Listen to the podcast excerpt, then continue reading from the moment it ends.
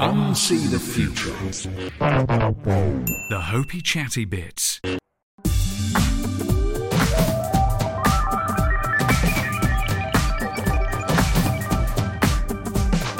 Hello, it is Unsee the Future, the Hopey Chatty Bits. Welcome. It's with me, Timo Peach, the podcast in which I meet storytellers, artists, and solar punks who are changing the stories we think we're in.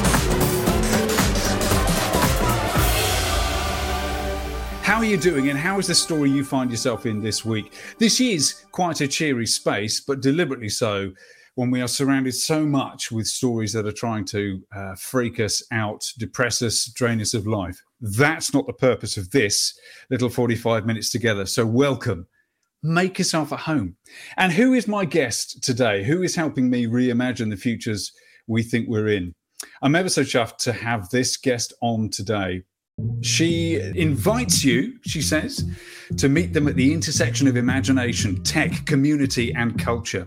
An entrepreneur, a founder, a speaker, a champion of creative tech's place in human well-being, she works in the digital space, creating communities around empowerment, authenticity, and technology. She's someone I think who embodies engagement, flowing together the languages of gaming, storytelling, emerging technology, digital strategy, brand, and business across gaming, extended reality, in esports. She says she wants to connect the opportunities in such creative thinking with the people who most need it. As a founder of Sugar Gamers, she asked, What if there was a video game organization that had diversity inclusion as part of the company's culture? Mental health awareness was a must to prevent unhealthy environments, and talent was found and developed from non traditional backgrounds. She regards video games as more than just entertainment, but a system of ideas and processes that can move and inspire people to action. She says, I'm the type who doesn't wait for opportunity to knock. I kick in the door and make myself at home. She is the geek of all trades, Keisha Howard.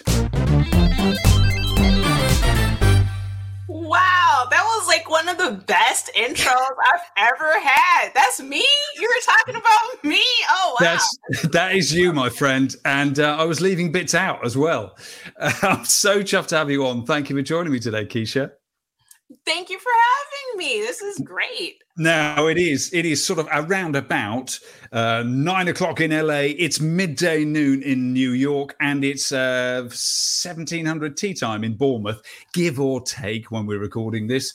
But where in the world are you? I am in Chicago, and it is a eleven forty Central. It is amazing. Uh, what's the weather like in Chicago today? Is it spring there yet? Does it feel like it? You know what? I don't know what weather is anymore. Um, like in Chicago is probably one of the worst places to ask what the weather is. Like yes. basically between the months of January and May. So it's just sometimes it's warm, sometimes it's snowing, sometimes it's thunderstorming, sometimes there's a blizzard, sometimes all that is in the same day it's uh, pretty incredible. And I think it's only going to become more incredible as time moves forward. I like your use of the word incredible in uh, in heavy quotes there. Yeah, it gets it gets big weather anyway there, as you say. But uh, well, all the weather is getting big, and uh, just like weather, time doesn't seem to mean much to any of us anymore. So, but before we get into all that and why you're on the show, I've got to ask: what are you playing at the moment? Is it an old favorite or something brand new? Oh man, um, I I'm always playing multiple things at the same time, but I'm playing okay. Cyberpunk 2077, and I'm also my old favorite that I I love is uh, Darkest Dungeon by uh, Red Hook Studios, and um, it's a game about taking adventurers through these dark dungeons and they get stressed out in addition to all the other things that they have to endure. Um, and you have to keep them alive. And it's it's kind of a little morbid, but I like the idea of like protecting people and making sure that they don't get stressed out.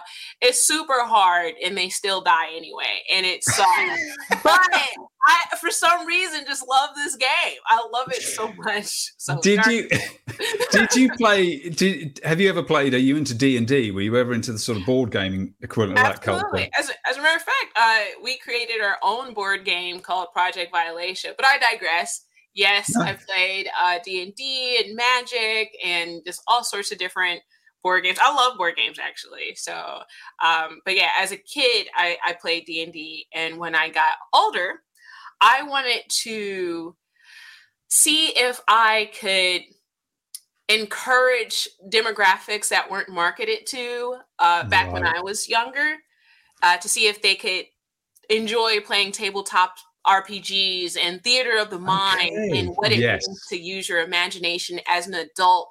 Um, and it's just kind of all in your head as you you with friends imagine yourself as a different character in a different world, uh, making all sorts of decisions and, and and that sort of thing and i think that there's a lot of demographics that didn't mm. know that that was cool and that was cathartic and that it was healthy and okay so um, now you know i'm all about trying to make sure that everyone knows that theater of the mind is really can I say uh can I curse on this show? Yeah, you it's we're British, you can say what you like. Oh yeah, it's really fucking cool. So it's like it's time to like, you know, you know, especially now, especially now, we we really need to tap actively into our ability to be imaginative as adults.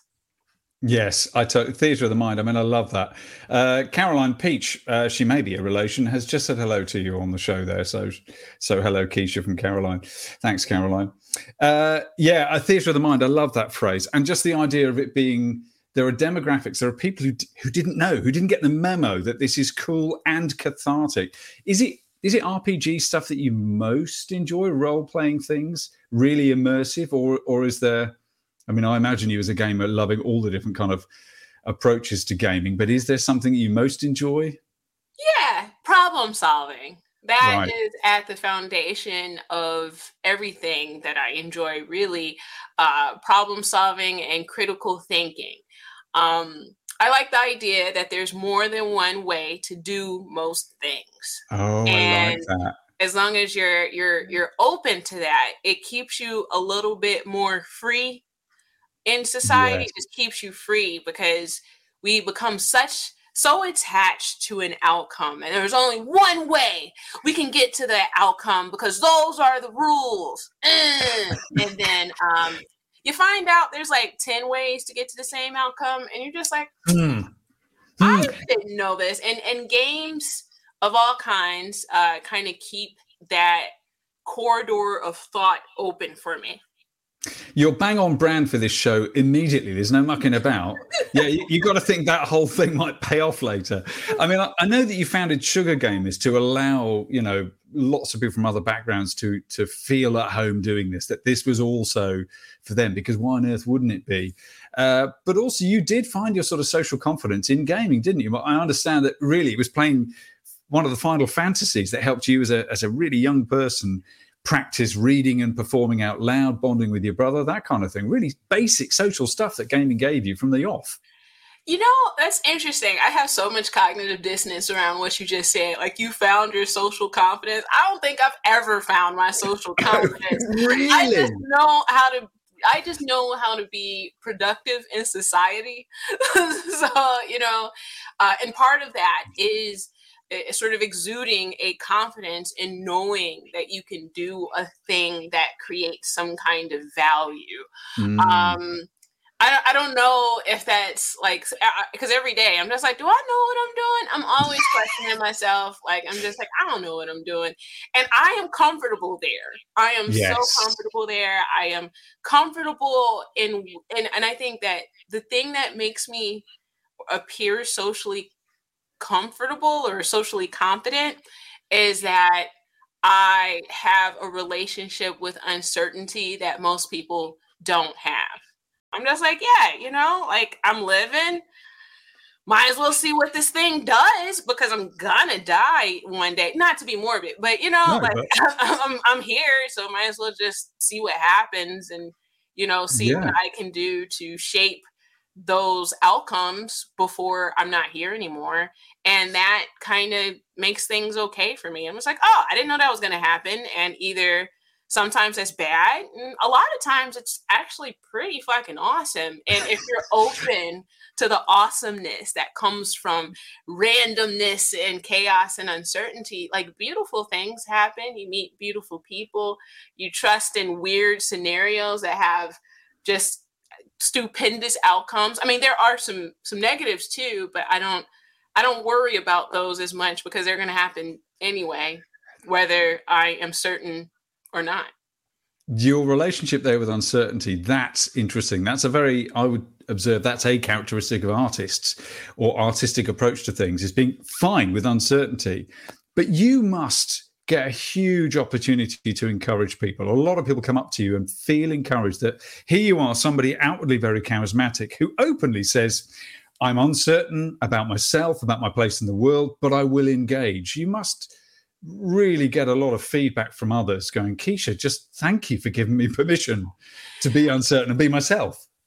I mean, I hope I do. I I would love that because I'm pretty empathic and it's and I'm a problem solver, right? Mm. So when I feel that people are suffering from their perceived problems, I also am suffering from their perceived problems. So I, right. I definitely want to help with the tools that allows people to to get through them.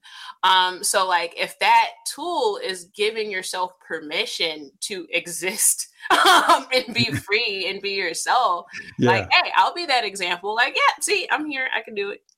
Do you? I mean, do you think that there's something in this is such an obvious question, but I'll get it out. I mean, it's almost answering itself in the context of you and me. But uh, role playing and kinetic play, you must think that's got a, a, a big role to play in teaching us alternatives to our lives and alternative futures.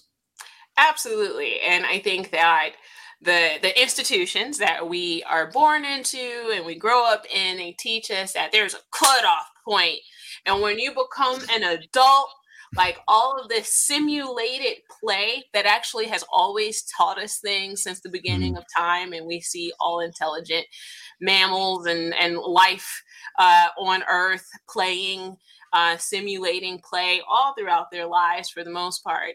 Um, but for some reason, our play has to be uh, equal to something that generates some sort of tangible value. Mm. And that's where I think it all kind of gets really kind of fuddled because oh we don't have time to play. We got to work.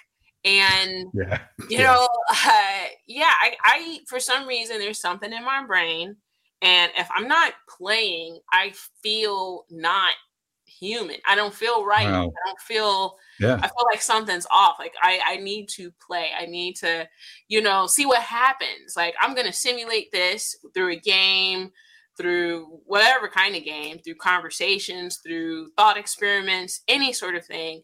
Just and and that that play relieves so much anxiety about uncertainty for me because I've already went through the simulation. That's what play is. You know, you That's see like tigers fighting they are simulating they're not hurting each other uh, when they're fighting with e- each other but they can you know take down one of those um, i don't know what tigers actually eat. I was going to say buffalo but i think those are two different kinds. I think i think tigers will eat anything that's too slow frankly. Right? But yeah you, you get my point. Um so yeah i think that um it's it's play is just such a fundamental part of how we exist and how we're healthy mentally. Um, like even people who are great at just being at process are still right. playing around with with some things trying to experiment with what the best processes is uh, or are. Um, they're, they're just i don't know i just think having play as an ingredient and how we live is just important It is for me. The word I keep coming back to a lot is embodiment. That's another artistic principle.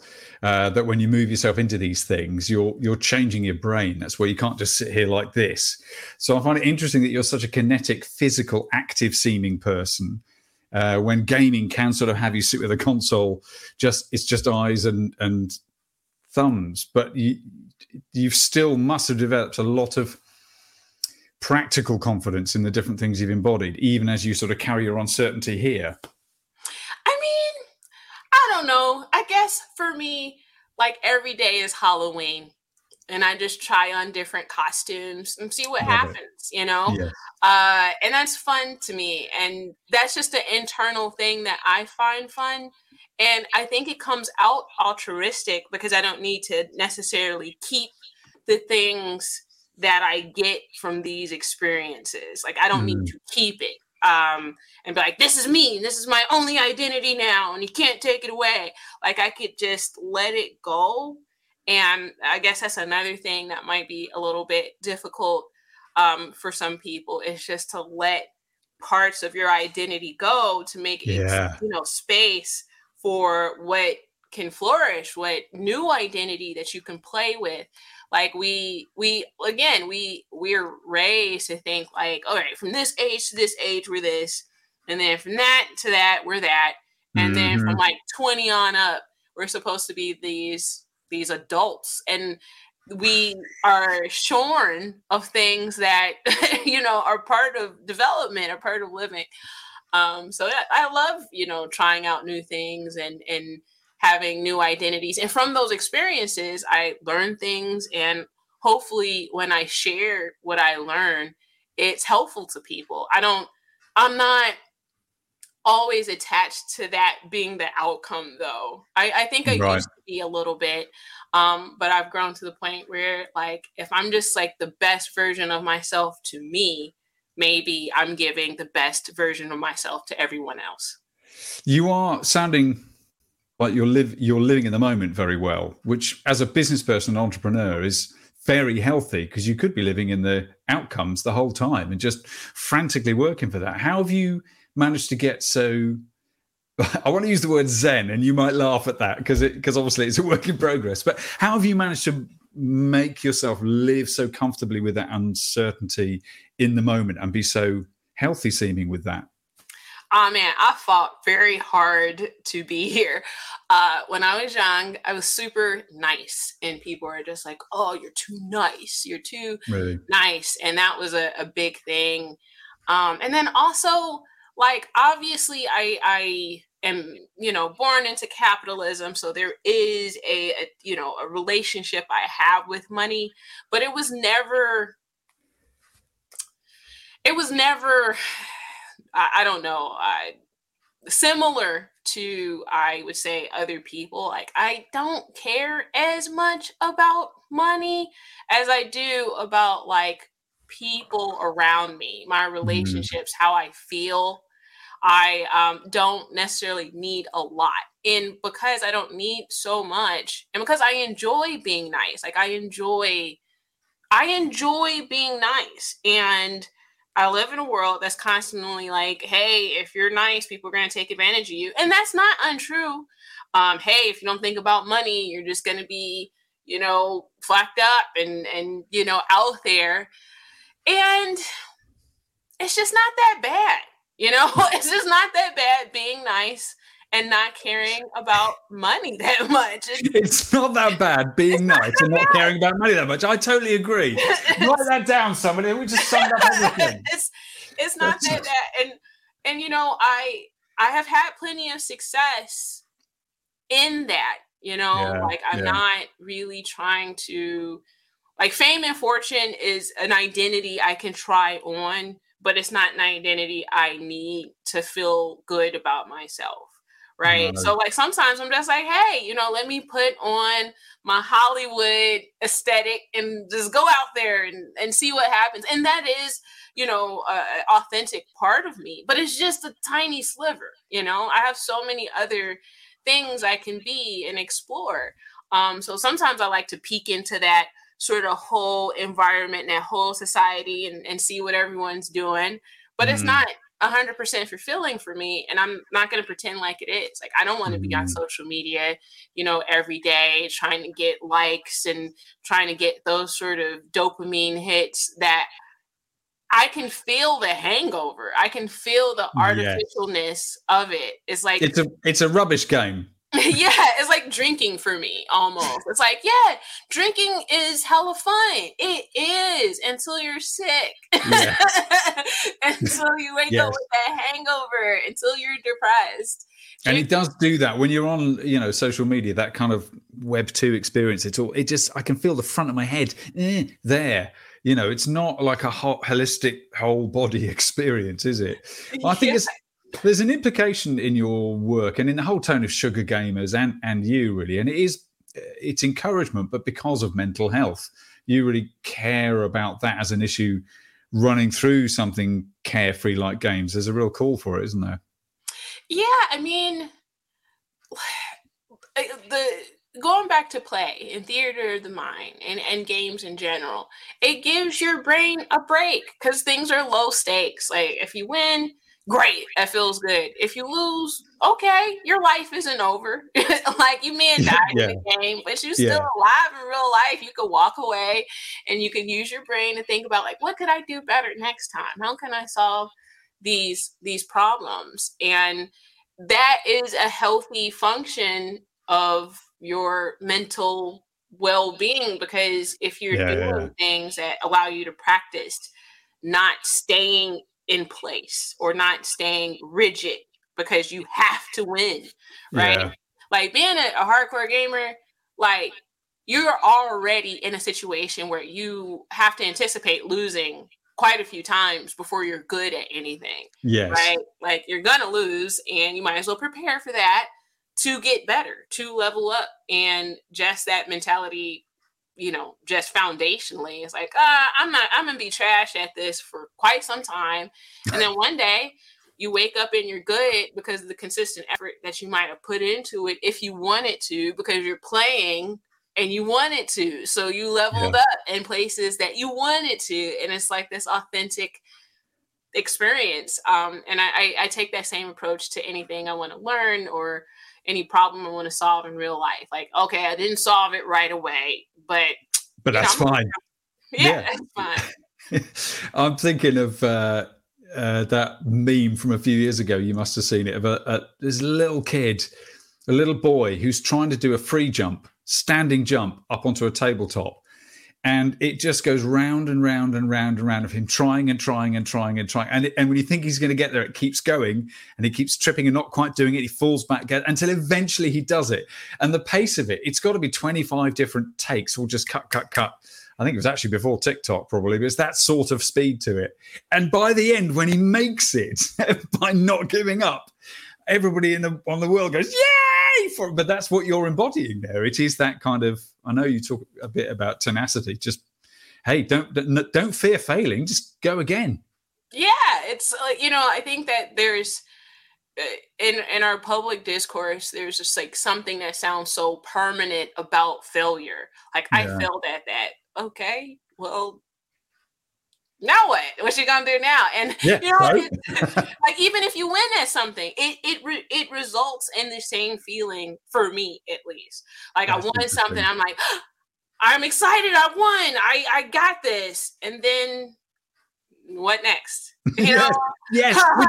okay, so that happened. Don't you think that, by, you level out, and you level out? Don't you think that's the whole that that's a real expression of the gamification of of our world global economics that it promise win this win be a winner. And then when you win how many stories do you know of, of us and people going uh, all right well that was nice. It was good for a minute. Now what? yeah and you you need that hit again and that's, you need that, that hit that's, again. that's my issue with how we live now because I feel like there is a sort of robust story on both sides of what we perceive as good or bad or right or wrong. And there's so much to explore there. Um, so we, you know, are constantly looking at winning as like the way to be and what we should aspire to and what our goals are, not understanding the the the perks or, or the mm-hmm. positives of losing and where that growth comes from and where the the learning really happens and yeah.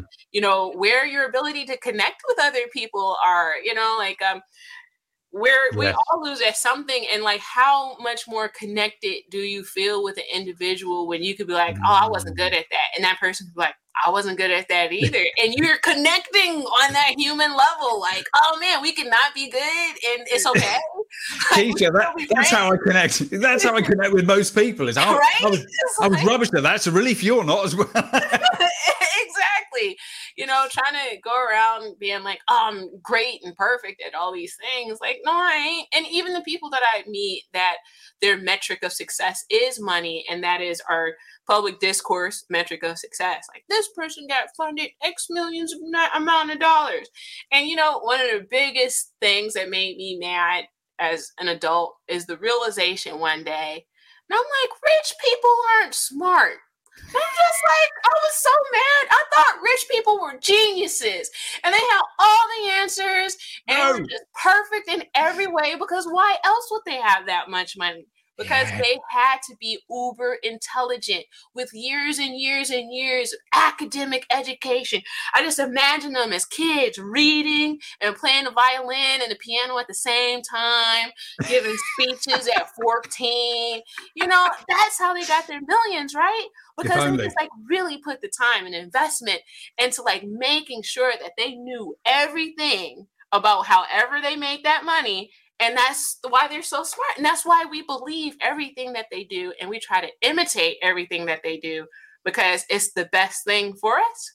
Yeah. Yeah. It turns out quite a few of them aren't aren't aren't all that and don't quite know what to do with all their money. I, uh, I don't believe that, Timo. You're a pessimist. Aren't I though? I know. Everybody says I'm such a cynic. Uh, that's it's terrible. But I, I mean, I'm, I'm, thinking here before we get. I want to get to something super positive that you're also something else so positive that you're known for. But getting there, I am thinking of the context you work in. Uh, in gaming, we know it's not pretty in some ways culturally. Something like Gamergate all those years ago, back in 2014, man, that was ugly. How did you feel going through that as a woman in tech and a woman in gaming when ironically it was a narrative game wasn't it? Zoë Quinn's game depression uh, it was like a, a, follow your own adventure as i understand it. Um, depression quest. And then you get all this kind of horribleness that seemed to come out from a particular demographic of gaming. You can't have been proud of the sector then. How did you cope with that that chapter you know, you know, and this might be one of the first times I've publicly discussed this. Um, as an American descendant of slaves, I don't like some of these things don't impact me in the same way it might impact someone that does not that looks different um that is mm. is part of the majority right so there are no I just have to deal with it. And not not that it just completely doesn't impact me. I just know that there's no there's no savior coming. I I, I don't yeah. I'm not going to have access to heroes in the same way, you know. Um and so like when I did get harassed online, I did get gamer gated. Uh I just didn't use Twitter for like a week and that was fine. I mean, like, what, what were they going to do? Like, I live on the south side of Chicago, and if the world has heard about Chicago, it's, you know, filled with corruption and violence, but it's still probably the best city ever. Seriously, and I believe that with my whole heart. But yeah, there is corruption and violence and segregation in the power in the impoverished areas. They ain't gonna swat me. Like they're not gonna like. What, what are they gonna do? I'm not. It's not the same culture reaction yeah. for so many different reasons. Um so and then also just there's a part of growing up the way that I did where you know and this is like a cultural thing phenomenon where you're set down by whoever's taking care of you and they tell you how the world works for you specifically and how it's going to be different for people that you see So like you can't do what white people do because you're not a white people. yeah. so you know, yeah. like, having that foundation of just like, hey, the world's gonna suck a little bit more for you. Um, I, I just kind of was not prepared for it, but like on top of everything else that um, I would have to endure from a racial gender perspective, Gamergate was just in line. You know, it was just yeah. It wasn't. It wasn't no. news, was it? What's that? It wasn't news, really. Yeah, it, it wasn't news, and that was like really interesting too, because like I had that whole experience, and people were like crickets, right? And then other people had that experience, and they had um, I don't know, a different outcome and I, am not going to say positive or negative but it just they had a different experience with it. Yeah. um so but like for me i feel like this and this goes this you know just taking it back to the original part of what i'm saying is problem solving right? And there's several ways to solve any problem. And if i believed that the only way to solve some of the inclusive inclusivity issues in gaming was to get validation from mm. like people who are gamer gators, then yeah. I wouldn't be here right now. so like that is not my core demographic. So it's whatever. not your core audience, yeah. is it? know. Uh, and I think you might be on a hiding to nothing if you're trying to please them. But it's right? I think uh, I'm observing in all the different ways that I'm getting to know my own planet all over again. That when you have a direct experience of a syst- how a system fails, you're just much more expectant of what's wrong. And there are others of us who won't have had that exact experience for whom it is news. Go, wait, why is this? But I thought, I thought was interesting attached to Gamergate was this idea of don't bring social context into gaming, man. We just want to play games, right? But I think it's interesting. You do have a bit of a well, uh, just, other than just showing up as you, also there's the your enjoyment of narrative and problem solving in games. Yeah, I mean that you know, and most of the games that I have, I, I like playing, um, have they poke at how our society works. Like take Bioshock for example. I don't know right. if you're a big gamer, but Bioshock is uh amazing. And um Yes, sorry. Bioshock, you know, pokes at like, hey, there's this parallel society being made underwater because people don't want to follow the rules and mm. limitations of the society that they currently lived in. So they took all their technology and all of their their, you know, sort of um uh genius thinking into this underground society that still failed but at least they tried something else. Yeah, exactly. like, you know, playing through that narrative was really interesting because like you're you're this thing and you don't even know what you are until like kind of the end of the game, the end of the whole experience. And you're experiencing like this marvel of underwater, you know, ingenuity and you know, en- engineering created like the even the thought of it you know was was really interesting. And uh you're you're you're walking through like sort of the ruins of this super successful feat and that narrative and to like engage with it on that in that way was was super i don't know um well immersive yeah, it's immersive and it, it got my imagination going. It's like right. I never thought about that. There are people in the world that's just like, hey, I want to do things different. Can I try it? Mm. And then they mm. can't. And so they have to figure out another way to try it. So, and is that bad? Sometimes it is, but, but sometimes but, it's not, you know. But that's part of role play. It's trying something on, isn't it? Yeah. I think it's interesting. There's something interesting you're making me think of here in the principle of gaming uh, our, our era is sort of sometimes described as beginning to flatten time because we can start to pull things out of lots of eras different to when I was younger, when everything had a definite linear sense of now we're in the 70s, now we're in the 80s, now, and now we're all sort of just in this soup that's been exaggerated by COVID and all that switching off of things. But gaming is non linear, even when it's following a broad trajectory. And um, when you're world exploring, I don't know, I think if I was I'm not much of a gamer, but if I if I was trying to get into it, as I often think right, I'm just going to get a console and live in gaming for a month and just, it would probably be something like, I don't know, No Man's Sky. I just fly around between planets and look at things a, lot. Look, I'm going to do something time flattening now, Keisha, because although I'm not a big gamer, this is the level to which I am a gamer. Is that, that, dust on top of your Nintendo? You, you can oh see oh it's low resolution, but that is dust on my N64. Yes. And look at the cart that's in there. That, my friend, is Pilotwings. Wow. Wow. You don't even have Star Fox. no, no, exactly. What was I thinking? You don't even have Star Fox.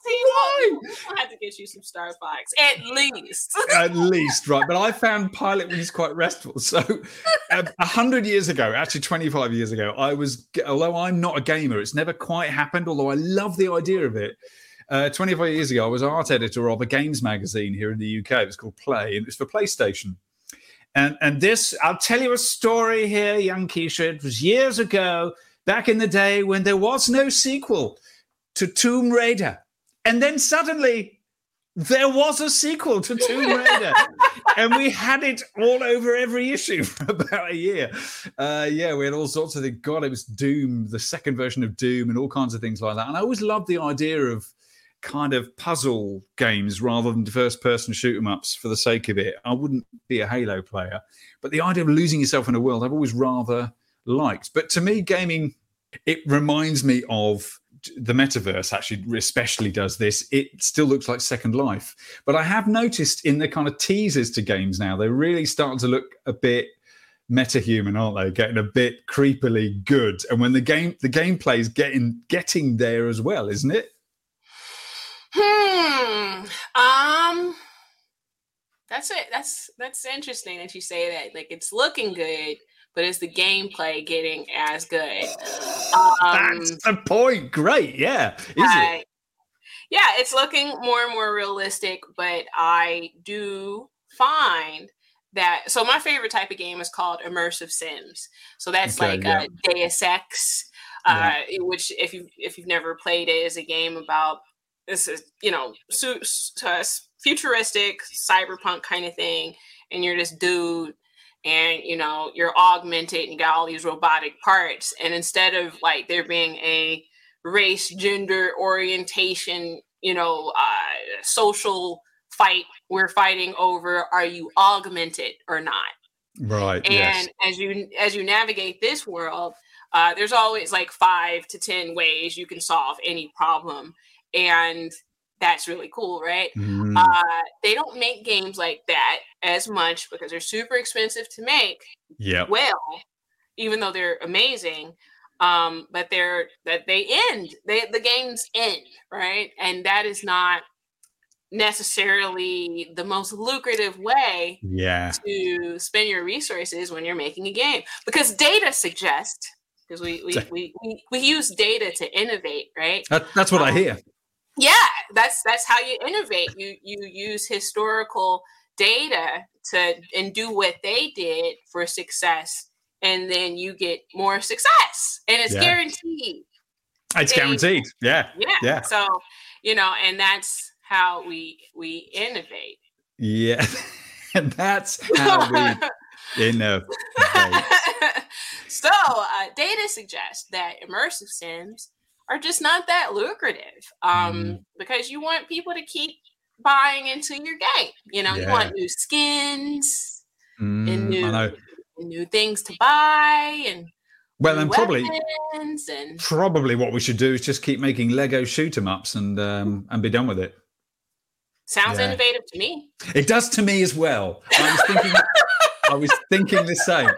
Now, you're bringing me to a principle here that I know you, have said in, in one of your TED Talks. You were talking about how much you just honestly love cyberpunk for a style, but that it led you to the implication you've got here, which is we're stuck in old stories. And in all the art industries, all the different storytelling industries, we are stuck in that Reagan Thatcherite neoliberal economics of cyberpunk, which looks really cool with a kind of pink light on one side and a blue light on the other. Uh, and then you discovered something else, didn't you? Not cyberpunk, but solar punk. Solar punk. Dearly beloved, we are gathered here today in the light and sight of Holy Solar Punk. Uh, yeah, you did, didn't you? And that was something for you. That was an illustration for you that we need these new stories of us. Yeah, like um, I was when I was a kid. I loved reading fiction. Oh, love fiction.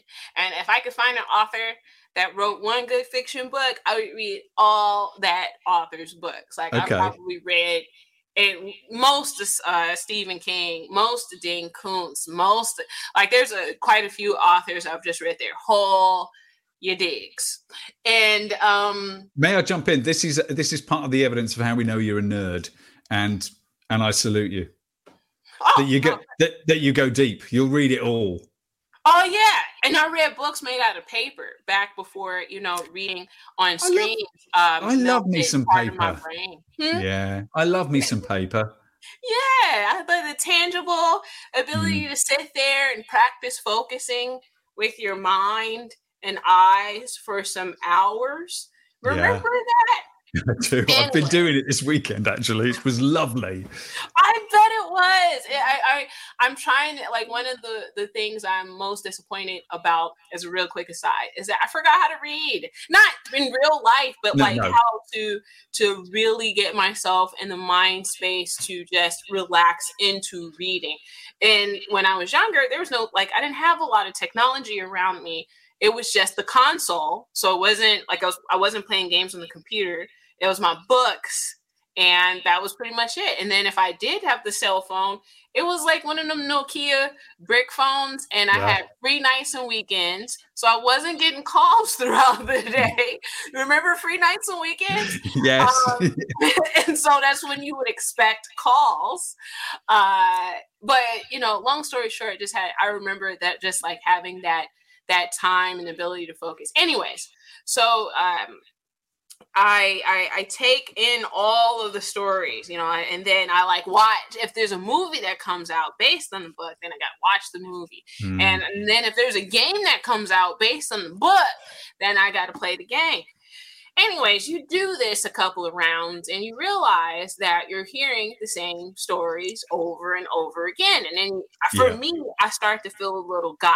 I'm just like, they didn't change this they mm-hmm. didn't add anything to this. They just mm-hmm. sold me something because they knew I would like it because data suggested I would like it.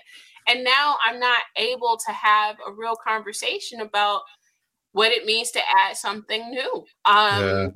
And so then I'm just like, ah, I want to do something good. And so then I grab what's familiar instead of grabbing something fresh. And yeah. I used to have a lot more discernment or I feel like we used to have a lot more space to have that discernment.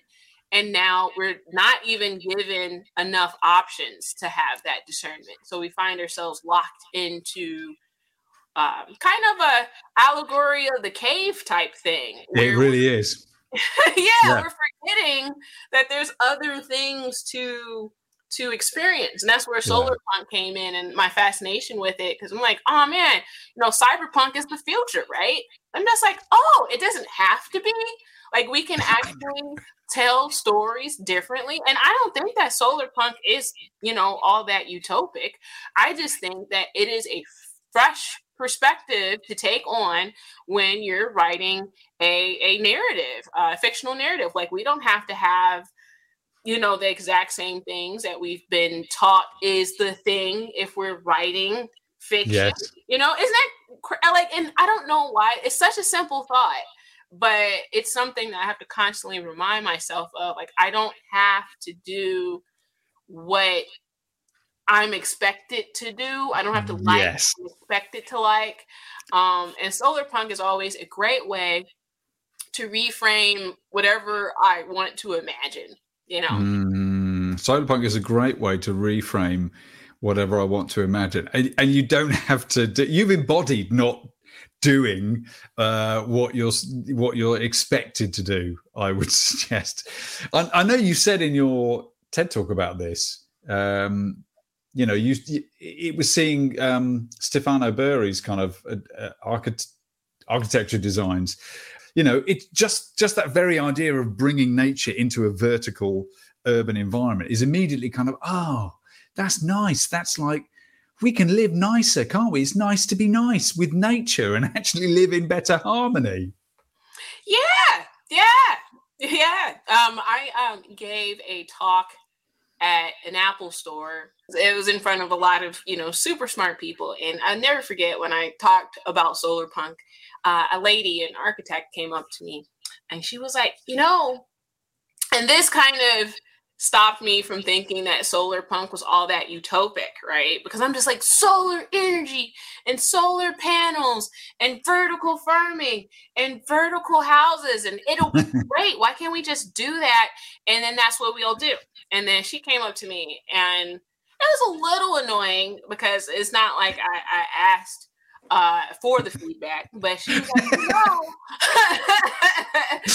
like, you know, I know you think this is good and all, but when architects put um, you know foliage and greenery in these vertical spaces, they they you know you have to consider that the people that live there are going to have to deal with bugs and animals so mm-hmm. much more. You know that it attracts it attracts life you know, that's an interesting thing to think about. Like, we want nice things, but we don't want to compromise. So it's like, oh, bugs. Like we got to yeah. deal with bugs if we want to deal with, you know. Yeah. And it's just an interesting thought. Like, are we willing? Like, what sacrifices are we willing to make to live in harmony with nature? Um, yeah. And that's where like my solar punk narratives come in, and that's how you know i i kind of had I, I, would say i'm a solar punk dark it's not cyberpunk but it's a solar punk dark as what what is how i think of it it's like oh would people like what would be the way we would actually get to a solar punk society like what would have to happen mm. first and that would be where our conflicts would come in, right? Yeah, exactly. Because, you know, like I think you you saw the TED talk. My little brother he asked me like, "What's so punk about this?" And I'm just yeah. like, "Oh, like that's basically we are currently living in the time mm-hmm. frame in which we would collectively have to do something to create a solar punk future." Yes, that, and that's that is our era. The JMO says that he, he considers solar punk the uh, political wing of permaculture. And and, uh, and when I spoke with Sarena Ulibarri, who you might know, she she's the editor in chief of um, World Weaver Press, doing so many of the solar punk uh, stories. She helped me understand the idea that that solar punk is by definition really in a time of transition, which we are. And so there you are, from a narrative structure point of view. There's all your conflict. It's people working out how to keep transitioning, but pointing in a different direction. Whew you know, and that is a huge problem to solve. But you know, yeah, yeah, it's a. It's, it could be awkward if it was real, couldn't it? Oh, bloody hell! Hmm, yeah, well. Mm.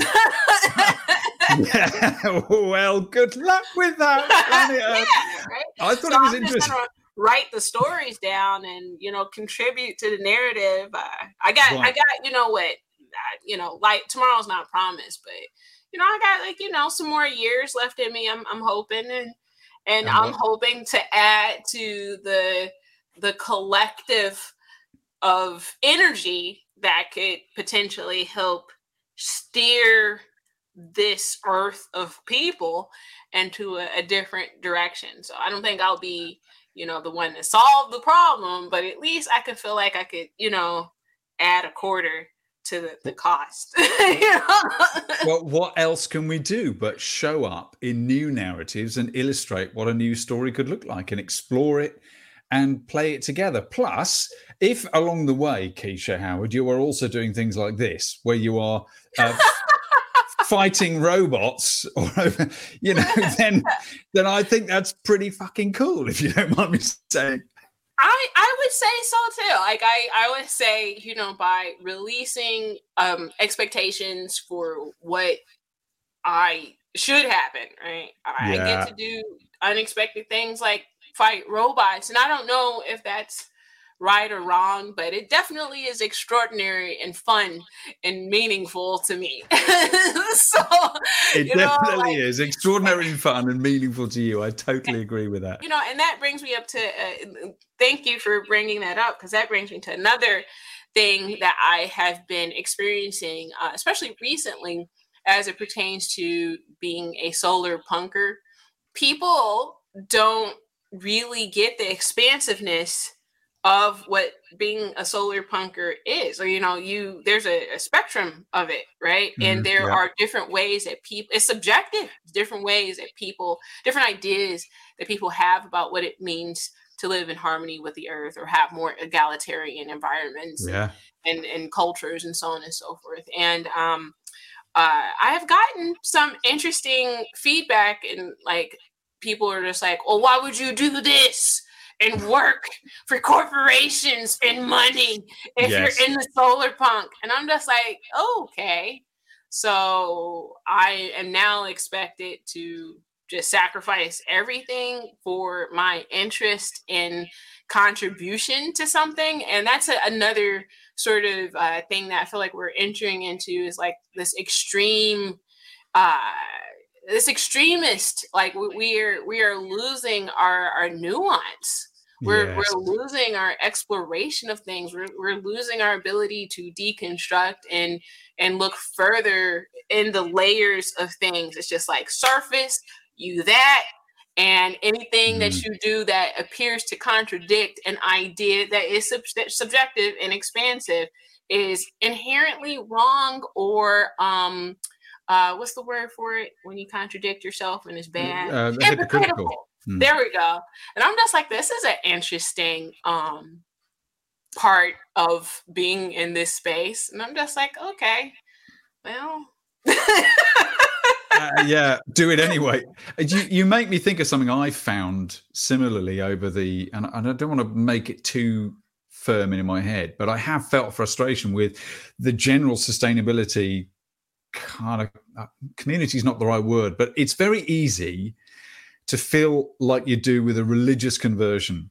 When you first start to see the state of the world as it is, the collapse of biodiversity on Earth, and you start to make the connections, this is all an economic culture driving this, everything. So, all the global goals, the SDGs of the UN, they're all just different symptoms of the same economic story we think we're in, right? That's the point of my whole thing here you can start to get a bit goggle eyed because you want to run down the street and say, Why isn't everybody talking about this? As if you've just seen God. And somehow you've got to chill out and understand that we're all works in progress, right? Which is why I find words like grace and reverence have come to me very quickly through solar punk, but also, but especially sustainability, because I'm I've got to be part of all these worlds. And that's between the nodes, between the worlds, is where we have to live. And we're agent in this point, not where it's all perfect, right? Right. It's like, you know, I, I had to give up a couple of uh, ideas that were forming attachments in my mind. Like, for example, right. the work that I'm doing is going to benefit me. No, the work that I'm doing hopefully benefits other people Mm. You know, like I am already living in the benefit of other people's work. You know what I'm saying? As totally. We yeah. Are. So like I am a product of generations of people fighting for rights, fighting for freedoms, you know, sacrificing to take care of their families, so on and so forth. Right. Yeah. And so I like to think of my contributions as hopefully helpful to to others. So I might yeah. not see that perfect society and I have to live in the way that I can now for me. And that's something that I've had. I like, I'm like, I can be interested in this. I can push the idea that we can expand our thinking on how we perceive the future, how we imagine ourselves in the future. But if it does not happen in my lifetime, I can at least put the hope and the dream and the idea out there that maybe yeah. somebody can grasp onto it and know that that thread of thought makes them not alone when they mm. have the mm. same thought like oh man i have this thought and i don't feel right and i don't know why i don't feel right and then there are are historical evidence uh, there is historical evidence that you're not alone and i think that that's just so important when you when you find something some some person in history, some writing, some something that just makes you feel not alone. It gives you the strength that you might need to make the changes that might benefit that next mm. person that feels alone, and then maybe we can come together and you know do things that are good or not. Yeah. I don't know. no, you were on it. You were definitely on a roll there. And, and move to Mars. or we could just do that. Yeah. No, yeah. I. I, I, agree and amen. Look, I could talk to you uh, for the rest of the day very happily indeed. Uh, I would say I've got one last question that I must ask you simply because I ask everybody this. Uh, be interested to know what your answer is. I always ask how, if you were to leave an ancestral artifact, leave something forward for others, it can be a symbolic object, it can be a notion, uh, a piece of writing, a piece of music, an idea, something that points in that more hopeful direction. What might you leave forward for future generations? Probably a game. Probably a game and a, a game that sort of teaches or gives or perpetuates the idea that play is important, necessary, and something that we should incorporate throughout entire our entire lives. And you know, I would just like to add to that whole, you know, sort of uh, catalog of, of different things that do that. Um, mm. and, and that would be pretty amazing of an artifact, in my opinion. I I think you should get on that. Let's start writing that. I'm trying. Keisha Howard, the original Sugar Gamer, you're a legend. Thank you for spending some time with me this afternoon. Let's do this again sometime. Thank you for joining me yes. on Unsee the Future. This was fun. Thank you so much, Timo.